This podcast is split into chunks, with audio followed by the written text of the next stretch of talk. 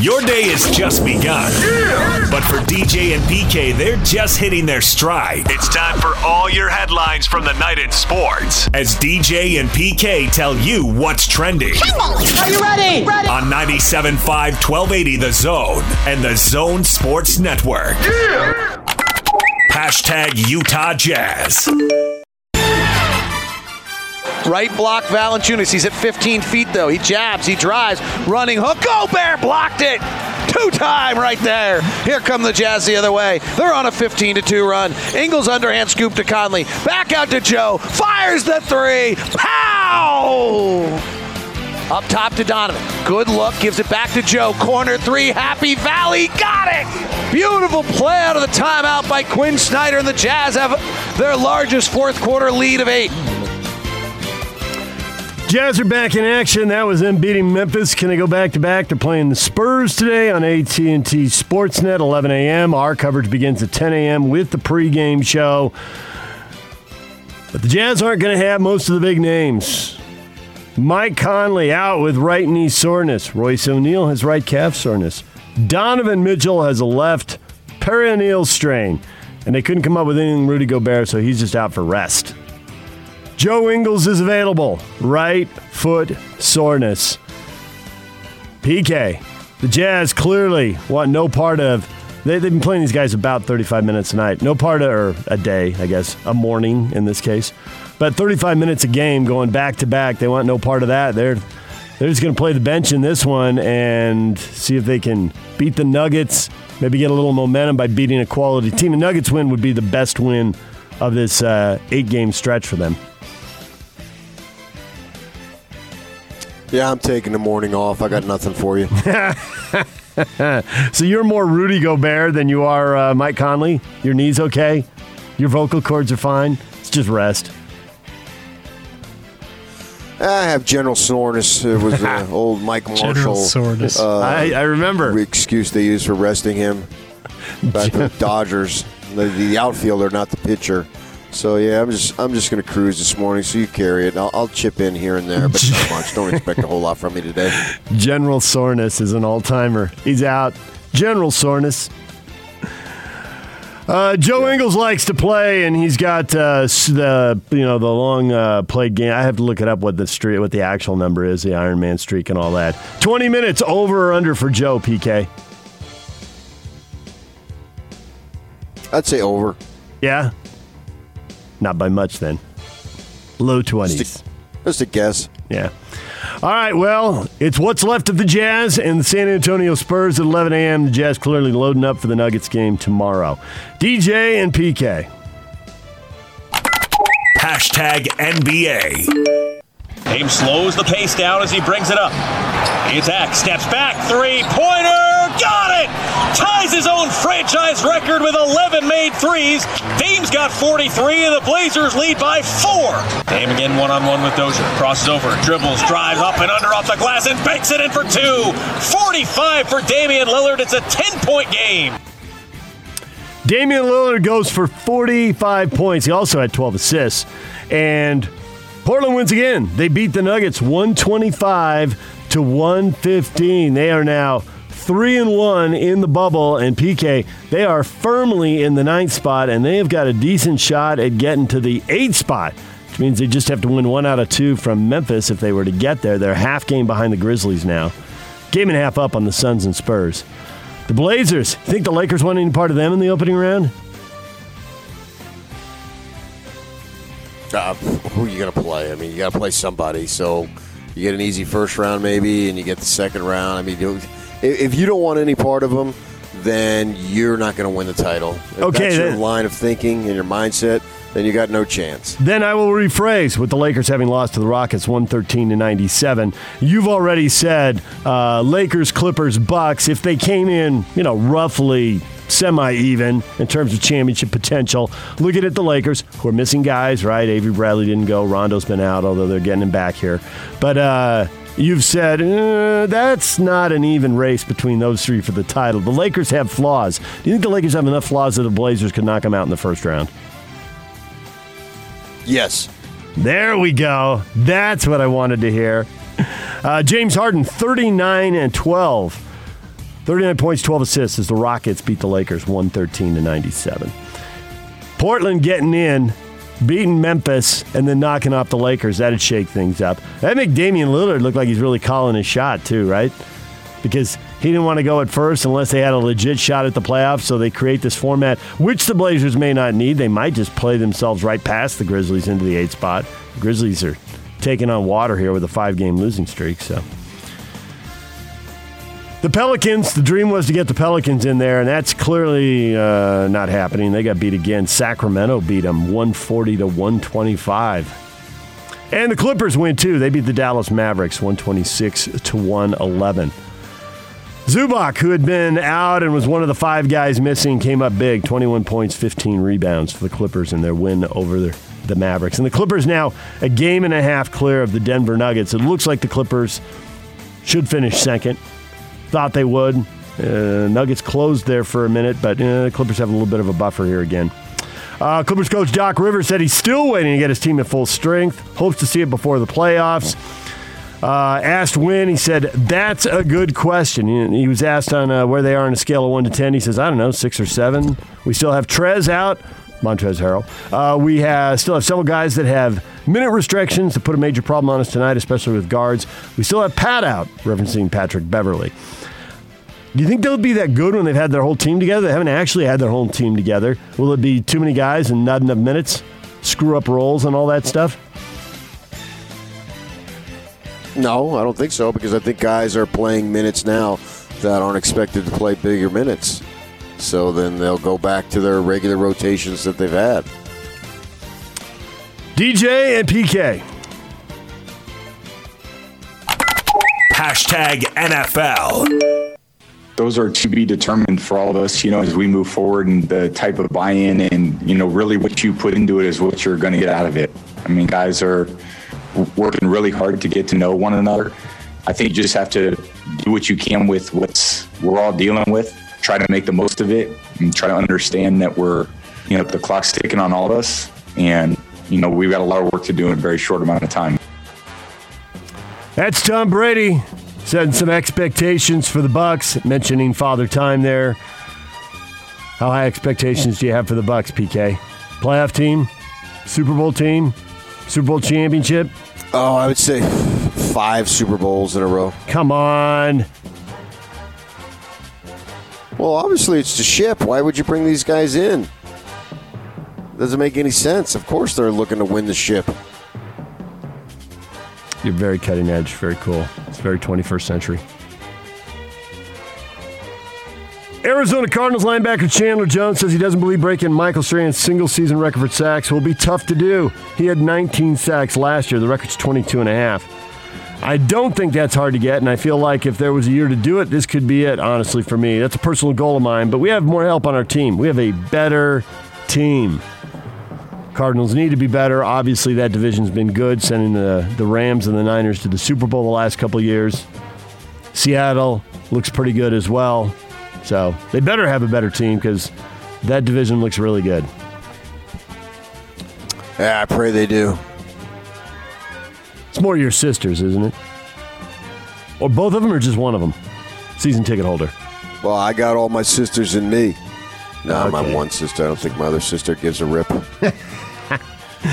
The NFL is considering utilizing virtual fan technology this season as they await word on if fans will be allowed to attend games in person in any markets around the country. Green Bay has announced there'll be no fans at Lambeau Field for the first month.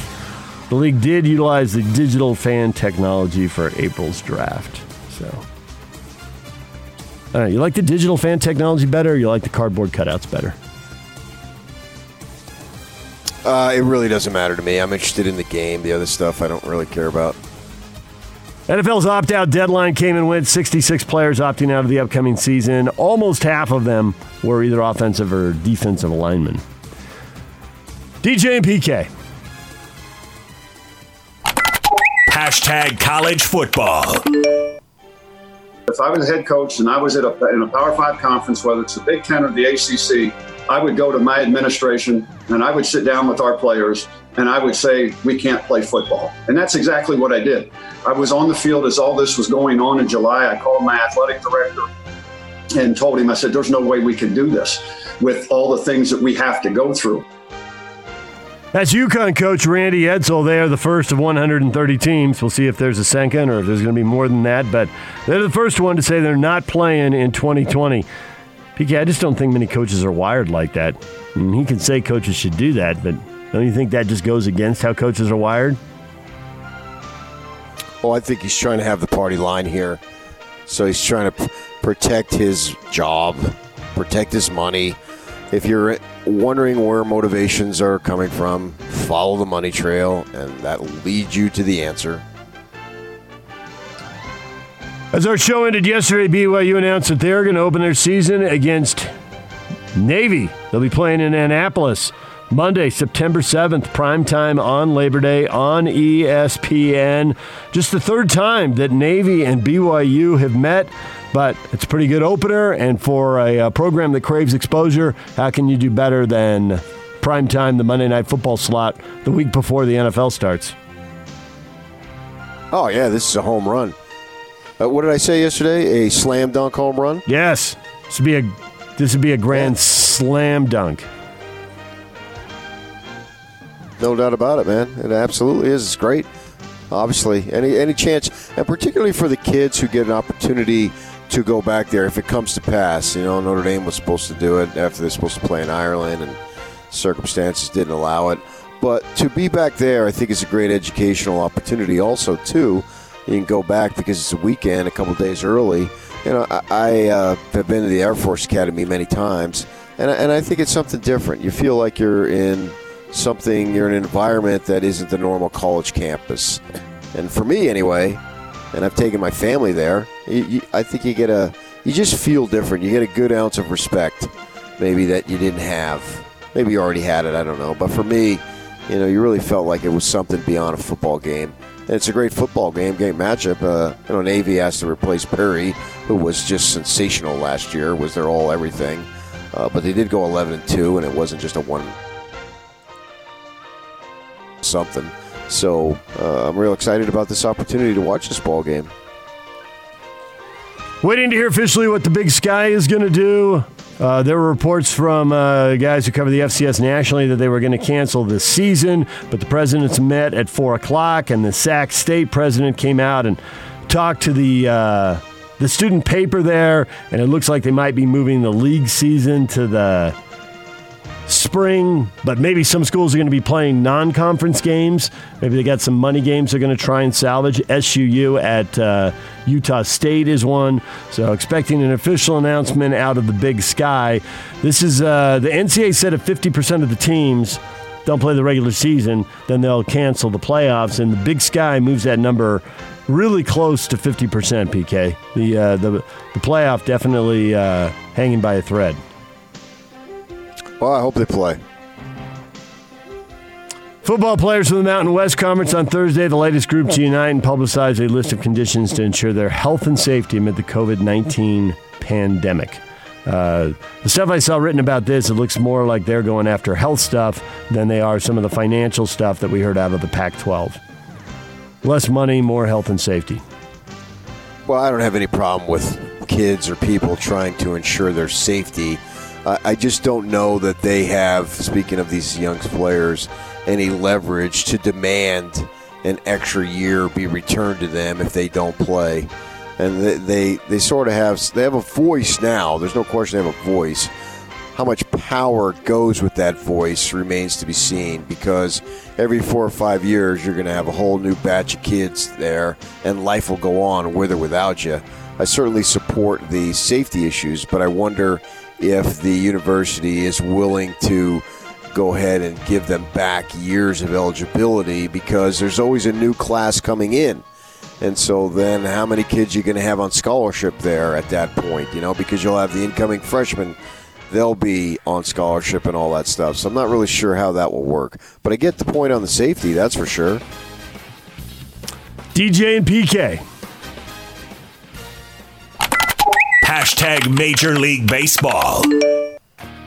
A drive to right field down the line, and that is a fair ball. Here comes a winning run. LoCastro scores. Right behind him is Ahmed. And the Diamondbacks have walked off the Astros. They come from behind and win it 5 to 4 on the base hit off the bat of Cole Calhoun. Diamondbacks get the win. It was a bad start, but they're uh, they've won a couple now, trending back towards 500. It feels weird, PK. You know the numbers. It's so early in the season, but then you look and you think, well, you really can't dig that big a hole because you just don't have that long to come back. Everything is compressed. Everything's magnified. And for the Diamondbacks, who are still in last place, but they're five and eight, three games under 500, and with eight teams going to the playoffs, if you get back to 500, you got a chance to get in hey, you just never know. You have to compete. And that Cole Calhoun played for the Salt Lake Bees uh, back when, he's an Angels guy. It's interesting story. He's a uh, kid who came out of the Phoenix area in the Valley, and uh, ASU, we didn't, they didn't think he was good enough. So he went up to Yavapai, which is up in Prescott, a junior college, and uh, he showed him. And then he got a deal to go to ASU, and then played with the Angels, and now he's playing with the hometown team here. So one of these guys who didn't have all these flood of offers coming out of high school. In fact, the Devils didn't even want him coming out of high school. So good on him for proving people wrong and working his way all the way to the big leagues. It's a nice success story. Christian Yelich just hit his first inside the park home run. I thought about your story about uh, Geld when I heard when I heard he had the inside the park home run. You know, you you won up on your dad. Inside the park homer for the Brewers, and the Brewers win. They beat the White Sox eight to three. And for uh, for Milwaukee now, they're back to 500, five and five, three and a half games behind the Cubs in the Central Division. Yeah, that might have been some of the worst left field play I've ever seen on that particular ball. I don't know if you saw it, but he looked like he was running in circles, man. And man, he just I don't know who the guy was, whoever the left fielder was for the White Sox, but he looked like he just totally botched it. And then he fell into the net because it landed – just a couple of feet from the foul pole, foul line, and you know it's like you got tangled in fishing wire practically. it was brutal. I mean, when do you see an inside the Parker to left field? Usually it's right center or right field and takes a crazy hop, but left field. I mean, obviously that's the shortest distance to home plate, but man, that was a horrible play. Start back, start in, all tangled up. You well, know, usually the ball was, rolls away from you. You know, if it's in left field, maybe it hits in the corner and it it skips past you back towards left center. But to just die out there, to just sit there like a golf ball, you teed up waiting for you. I'm here. Come pick me up anytime you're available. Yeah, it's a brutal play. Blowout of the night. That would be Cleveland taking down Cincinnati 13 to nothing. Uh, yikes. The Reds. Yikes. And Minnesota's seven-game win streak is over. Pittsburgh beat them six to five. Oakland's bench coach Ryan Christenson apologized Thursday for unintentionally making a gesture resembling a Nazi salute following the A's six to four win over the Texas Rangers. Ended up being an elbow bump celebration with. Uh, coaches and players, and somebody grabbed his arm. Like, yeah, you could just see him. Like, you, you know what that looks like? You got to bend your elbow when you do that. And then he was laughing, so now he's apologized. What is trending? Brought to you by Shamrock Plumbing. Receive a free reverse osmosis system with the purchase of any water softener at Shamrock Plumbing. 801 295 1690. That's Shamrock Plumbing. All right. Coming up, more on BYU and Navy. Pete Medhurst, play by play voice for the Naval Academy. Navy's been up and down. They've had some bad years, they've had some good years. They're coming off a great year. How good are they going to be this year? We'll talk with Pete Medhurst next. David Locke, radio voice of the Jazz, coming up at 8 o'clock with the game coming up at 11 o'clock. And Brian Taylor, check in PGA Championship, Real Golf Radio's Brian Taylor coming up at 8.30. Stay with us. Now let's get this party started. This is Hans Olsen and Scotty G on the Zone Sports Network. The thing that really breaks my heart is we talk about BYU and Utah and Utah State, and they're going to take their hits, and it stinks for them for sure. The one team here in the state of Utah that is absolutely getting hosed over on this whole thing is Weber State. Jay Hill's got his best team he's ever had, that Weber State, frankly, may have ever had. And if the NCAA does what people think they could, they may not play a season, and they'll never have a clue as to how great that team could be. They were going to be a top three team in FCS football and have every opportunity to win a national championship. The thought of Weber State canceling a football season is unacceptable to me. Hanson and Scotty, weekdays from 10 to 2 on 97.5, 1280 The Zone and the Zone Sports Network. DJ and PK, it's 97.5 and 1280 The Zone. We are joined now by Pete Medhurst, play by play voice of the Naval Academy. He joins us on the T Mobile special guest line. T Mobile and Sprint are coming together to build the best wireless company around. Visit T-Mobile.com for online services and local store availability. Pete, good morning. Gentlemen, good morning. Thanks for having me. So, did you have an idea this was coming? Did this surprise you a little bit? How quickly did all of this come together with BYU and Navy playing on Labor Day in prime time on ESPN? Uh, I think it came together really fast, to be honest with you, because um, Notre Dame was never really out until the Atlantic Coast Conference released the official schedule uh, because of the longest intersectional rivalry in college football at 93 games. Uh, I think every effort was made to try and preserve this year's game. Unfortunately, uh, the rules that uh, Notre Dame agreed to live by with the Atlantic Coast Conference this year as a conference member uh, pretty much precluded that uh, from happening.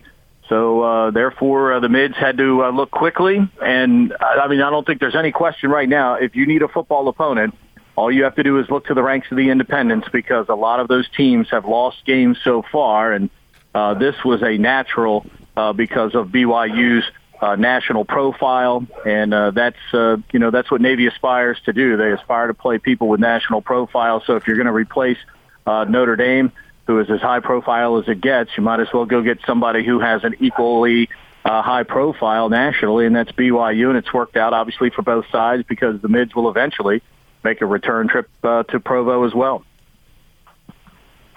Yeah, I know people out this way are excited about that game. Obviously, Niumatalolo has a religious connection to what uh, the sponsoring institution of BYU. We know he interviewed several years ago, so there is somewhat of a local connection. Joe DuPaix, whose father was a legendary high school coach in the Salt Lake area is on the staff again after having a brief time at BYU. So there's a lot of connections that make this game obvious. When we get to the game, you know, it's about winning the game, hopefully we do get to the game, obviously. And you look at Navy, man, what a turnaround from 18 to 19 season. You know, I, I look at it a couple of things. For me, defensively, they weren't that good in 18, and in 19 under a new defensive coordinator, they were just a, simply just a lot better. And then, of course, you have Malcolm Perry, who was just unbelievable. I mean, he the, the, the year that he put up last season was just incredible.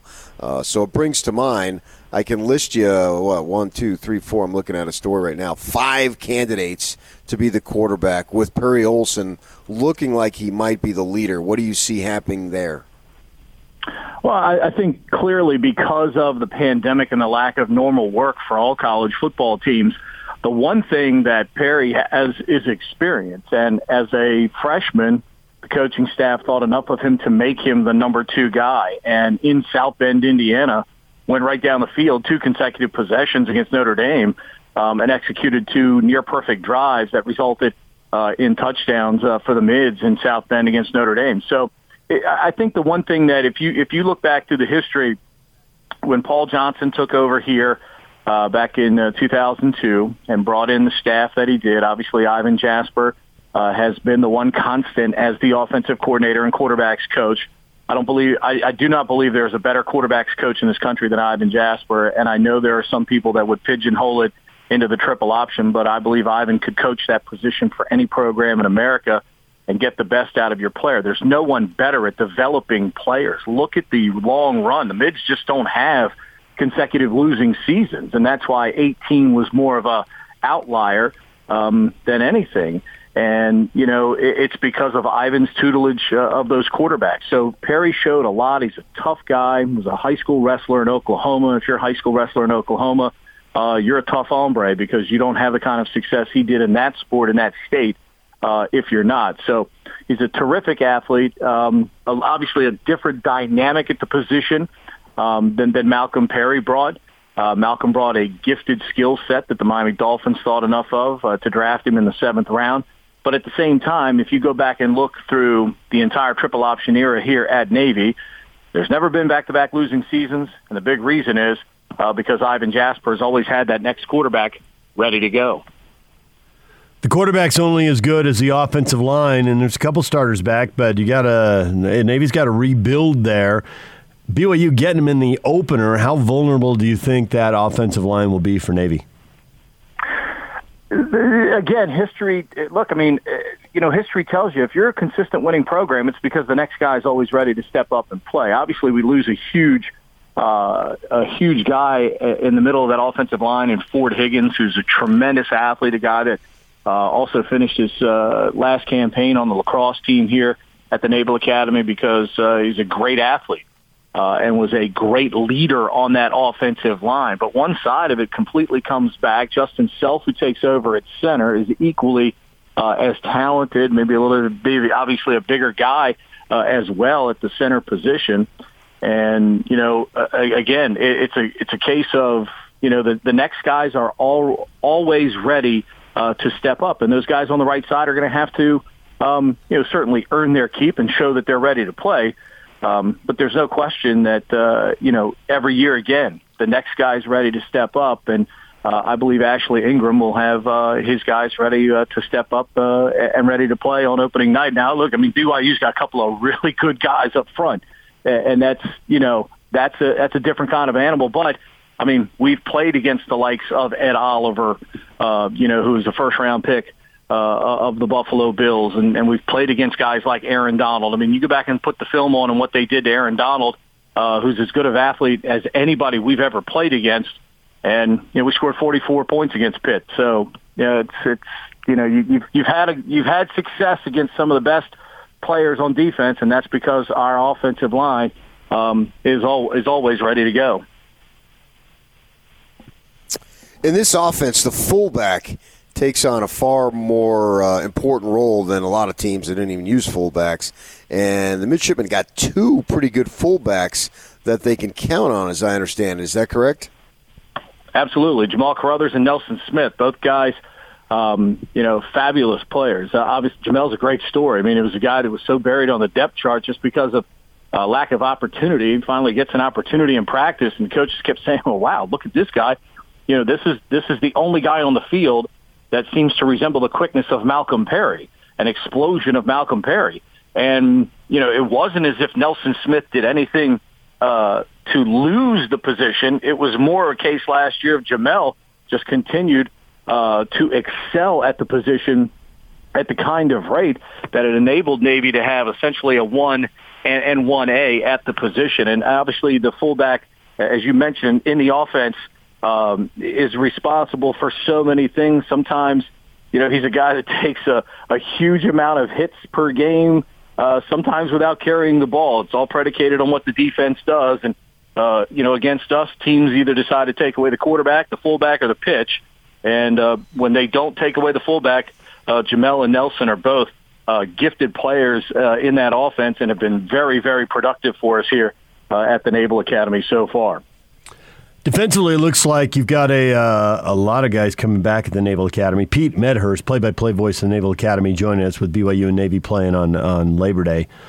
And I'm I'm curious though that there were some transfers rumored, and then at least one guy went through. Maybe more did. I, I assume it's a similar rule rule of the same rule as Air Force, where after your sophomore year you're committed to service, which would impact a potential NFL career. So is this I mean, the transfer portal is an issue for everybody, but is, is this a particularly big issue for Navy?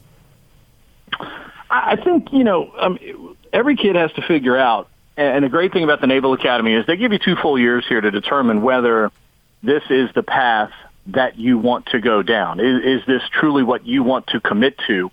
Um, because it is, it's quite a commitment. I mean, after your sophomore year, you have to commit – uh, to essentially uh, five years upon graduation. So they call it the two for seven, uh, you know, here in Annapolis. And it's a big commitment. So they give you the opportunity um, to to get out after two years if you don't feel that uh, a military career uh, is for you. Now, obviously, you know when you lose, um, you know, players after that. Um, you know, there are other circumstances that come into play, and you know, you wish those young, young people well uh, down the line. The good news is a couple that were rumored are coming back. Essentially, uh, one significant player from a production standpoint last year on defense is not coming back. But uh, as you mentioned, there are nine guys that are coming back who had significant playing time uh, for this defense, which in year one under Brian Newberry uh, was remarkable. You look at the statistical turnaround of our defense uh, under Brian Newberry this past year; it was extraordinary what we were able to do. We face some of the best offenses in the country just in our own league. And for our defense to rise to the occasion uh, the way they did uh, was absolutely phenomenal in year one. And the, the thing about it is, is the entire season they were learning what Coach Newberry wanted them to do, and he was learning on the go about how much more he could give certain players at certain positions. So year two, and the players have talked about this already. One of our outstanding quarters, Cameron Kinley's already talked about this. Is just how much further they're going to be along now in year two under Coach Newberry and some of the things uh, that they're going to be able to do. Uh, Brian just turned out to be, you know, I mean, everybody that had talked about him, you know, leading up, that coach talked to, and people that you talked to around college football who had been around him had said this guy is going to be a, a terrific coach for you. Um, but you never know until you actually see the results on the field. And the results of our defense last year and with the guys we have coming back, um, really, really high expectations uh, this year. I think defensively, we've got one of the best linebackers in the country in Diego Fagot. Uh, and that, that young fella's got high level ability. And I would not be surprised when all is said and done and he's done with his career at Navy. Um, he will be like Malcolm Perry and an NFL team uh, will uh, will draft him uh, somewhere in the first seven rounds. Yeah, I was listening to Coach Niumatalolo. Did they put it on? Um, well, he did a Zoom call, and then they put it online. I saw it later online. He spoke for 40 minutes, and he really felt that Diego was as good as anybody in the league and would be an NFL candidate. And he really praised. He echoed what you said about Coach Newberry. He said that he didn't even feel like Coach Newberry installed all of his stuff. He said he installed a lot of it, but he didn't install uh, all of it. So when you look at this defense, the numbers that they had from 18 to 19, I mean, they just got so much better. It's hard to imagine that they can make another improvement, but do you expect them to make another significant leap defensively this year? Statistically, I don't know how significant it can be just because of the amount of improvement from 18 to 19, but uh, the thing you look for now is consistency. Can you do that over four quarters of a game. We had some moments in a game against Memphis in the second half last year where things kind of broke down uh, a little bit, but and against Notre Dame where things broke down a little bit. But the question now is is can you can you make that effort as consistent over four quarters as you showed in a lot of spots? There was a lot of flash last year uh, on that defense, and and now what you're trying to do uh, is make it even more consistent and I think that's the, the message from, from Brian Newberry, and it's the message from the players that we've heard from already, is they want to make sure that they are uh, much more consistent now uh, in what they're doing out there on the field. They want to make sure that there aren't any mistakes. They don't want any breakdowns. They strive uh, for perfection. Uh, and that's the thing last year that even while they were improving, the players consistently told you, yes, we're improving, but there are things that we can do better. And that's the thing that I love about the kids at the Naval Academy is they understand there, there's perspective on everything. Yeah, they understand. There's not we're, we're not going to celebrate uh, you know what we did last week beyond you know maybe Sunday. Once Monday comes, we've got to get back to it and we've got to figure out okay, what do we have to do better this week? What are some things that I did last week that you know caused teams to allow uh, yardage that I can do better uh, this week? So I think that's the beauty and preparation uh, of our kids and our coaches is they always keep proper perspective, and from week to week, they're able to compartmentalize the good and and look at what happened and, and say this is we have to continue to do this, and then they're able to compartmentalize the negative and say, okay, I can take a better angle here. I've got to have better footwork here. I can't let the guy have an inside release here. Stuff like that they understand the details and the things that they've got to do uh, to be better football players. They're able to put last week behind them and move ahead to the next week, and that's what good football programs do. You win a lot of games uh, when you're able to compartmentalize both the good and the bad, because as we all know, football is a humbling game. You're only good uh, as the next play uh, in many cases, or the next week. Uh, in what uh, Navy plays a very challenging schedule, and uh, the American Athletic Conference prepares you for that uh, each and every week. So they've had Navy in the last five years, in the five years they've been in the American, the independent before that. Navy's had a couple of 11 and 2 seasons. They've also had 7 and 9 win seasons, and they had that three win disaster. Where are the expectations for this team, assuming they get to play 12 games, which I know is a big assumption to make right now? But if they got to play 12 games, they have 11 scheduled right now. They're still looking for one more?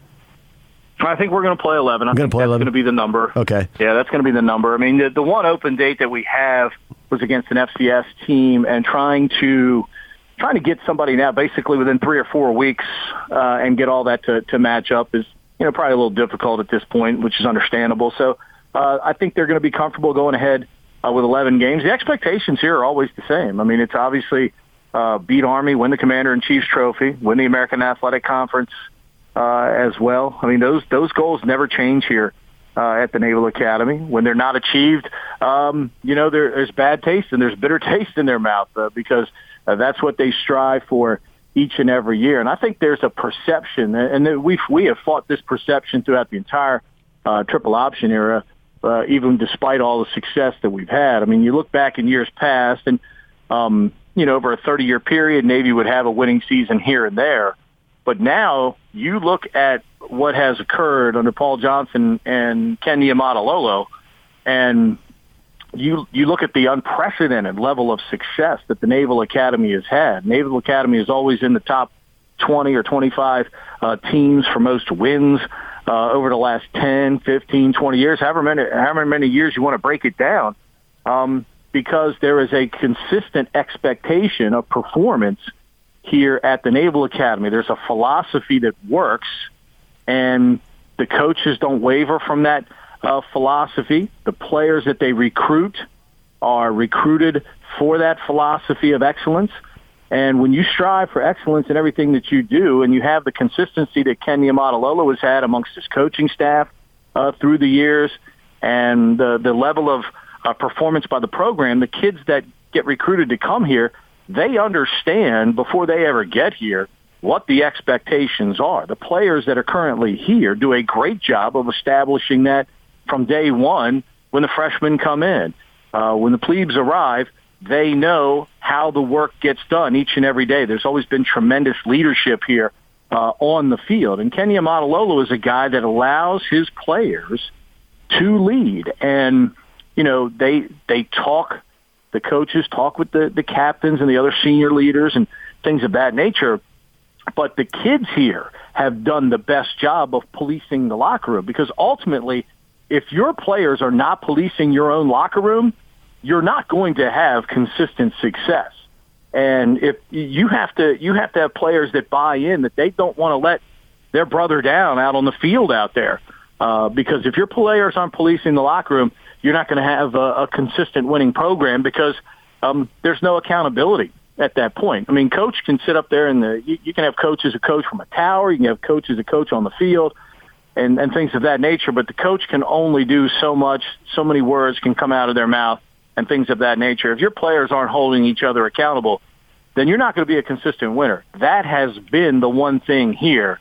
The leadership has been consistent. It's an institution that preaches leadership and leadership training. And that's why those players hold each other accountable because they don't want to let each other down. And that's why they've won so many football games uh, through the years. Um, and uh, there's, I don't think there's any question in the country. Ken Niumatalolo is the best coach in the American Athletic Conference. And when you want to break down coaches nationally, he's one of the best in the country, period, because this is a guy that, you know, year in and year out has never wavered on who he is, strong in his faith, consistent in his message, and, you know, he preaches the same things. But at the same time, he never takes himself, for lack of a better term, too seriously. He's a guy that tells his coaches, go home on Sundays, please. Be a, be a father, be a husband, be a family man. uh, take that time because I believe we're strong enough as a group that we can get this done, you know, over the other six days during the course of the season. Our practice is Monday through Wednesday, um, obviously non-pandemic.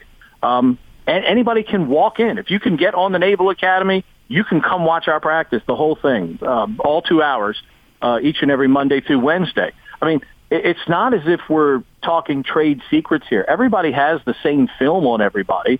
So it's the unprecedented access that we get to our program through Coach Niumatalolo and the trust that, that obviously those of us locally who uh, cover the team uh, build up with him. But it's because of the great message that has always been consistent with him. And I think that's what makes him one of the best coaches in the country and why the young men who play for him, you'll see the hashtag on many of their uh, Twitter feeds called Men of Ken because they enjoy and respect playing for him so much. And that's why they give the kind of effort they do that equals a lot of wins here uh, with our football program. Pete, we appreciate a few minutes. Thanks for coming on and uh, getting us up to speed a little bit on the Naval Academy. Guys, appreciate it. Thank you. Pete Medhurst, he's the play-by-play voice of Navy. It's BYU and Navy. Labor Day night, ESPN, 6 o'clock prime time. ESPN, big audience, the whole bit. You know, and, and and PK, it's something that we've talked about when we talked about LaVell getting BYU on a roll, Ron McBride uh, getting Utah untracked after two miserable decades.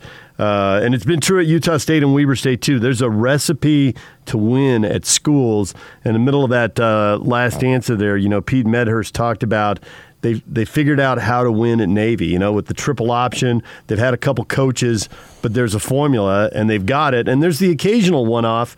You know, that three win season, but you change defensive coordinators and they're they're right back to eleven and two.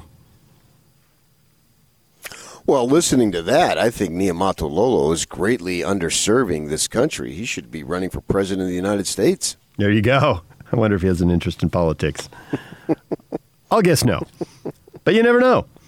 All right, David Locke, radio voice of the Utah Jazz, is coming up at 8.05, about 15 minutes. We'll talk with David Locke. Jazz going back to back today and tomorrow. Although Mike Conley, Rudy Gobert, Donovan Mitchell, and Royce O'Neale will not play in the game with the Spurs today at 11 a.m. We'll hear uh, Coach Quin Snyder. His availability pregame is about 9.25, so we'll have that for you later. Jazz fans got David Locke coming up at 8 o'clock. Stay with us. Three, two, one. The Utah Jazz are back. Catch and shoot three. Ow! And this is your Jazz Game Preview, presented by University of Utah Health. The Utah Jazz moved to 2 and 2 in seeding games with a 124-115 win over the Memphis Grizzlies behind balanced scoring led by Joe Ingles 25. On Friday at 11 o'clock, the Jazz will play another early one, this one against the San Antonio Spurs, and the NBA may have found a magic formula. The 8-9 play-in game makes this a mammoth game for the San Antonio Spurs as Memphis continues to fade. Jazz and the Spurs, 11 o'clock tip-off right here on 1280 The Zone. This Jazz Game Preview is presented by University of Utah Health. They take care of Utah like Utah takes care of each other on 97.5 1280 The Zone and the Zone Sports Network. DJ and PK, it's 97.5 and 1280 The Zone are brought to you in part by Zerorez, a clean home's a healthy home. And right now, Res is cleaning carpets for $33 per room. Mention DJ and PK when you call and get a fourth room clean for free. Call Res today to schedule your cleaning at 801 288 9376. We're going to talk with David Locke in just a moment. The Jazz are going to play the Spurs at 11 a.m. Well, some of the Jazz are. Mike Conley is out with right knee soreness. Rudy Gobert is out with rest. Donovan Mitchell has a left peri- peroneal strain, and Royce O'Neale has right calf soreness. Joe Ingles, right foot soreness, is available. Well, for the Jazz game with all those uh, guys out, what do you think of them apples? Question of the morning up on our Facebook page, DJ and PK. PK, we have multiple theories here, and there's probably some truth in all of them. I wonder which one, if you were to rank them, you know, evaluate them as this is the most spot on, the most true. Uh, J. Matthew Cheshire, longtime listener, often posts. Load management still happens in the bubble, I guess. Then we've also got uh, Chris, who says, great chance for the young guys, the young guns, to get some minutes. We also have uh, Grayson who says, I see a team that wants to finish sixth. Who gives a crap about home court this year? Let's get Jazz versus Nuggets in round one. Multiple people mentioned the Jazz trying to engineer a matchup uh, with Denver. Tanking for the sixth seed, Tyler says. Uh, Michael says, it's a game within a game. The Lakers are resting LeBron because of a back to back. Other teams are resting starters as well. Save the good players for a game that matters versus the Nuggets. Which one of those do you buy the most? Which one of those makes the most sense to you? Well, I don't think they have much of a bench, and so they have to play these starters massive minutes, and they don't want to play them back to back. They don't want to burn them out to a degree before the postseason starts because uh, you can play these young guys, but I'm not sure any of these young guys are going to be on this team a few years from now. I'm. I'm not. So I'm eliminating guys like uh, Niang and Tony Bradley. Tony Bradley's young. I mean they're all young, obviously, but uh, those guys are sort of in the rotation. I'm talking about the other guys. I'm, I'm not sure they have a future in the NBA. Maybe they can surprise me. So the starters, when they get to the postseason, are going to have to play major minutes because they don't have much of a bench. All right, DJ and PK, we'll talk about all of this with David Locke next. Stay with us.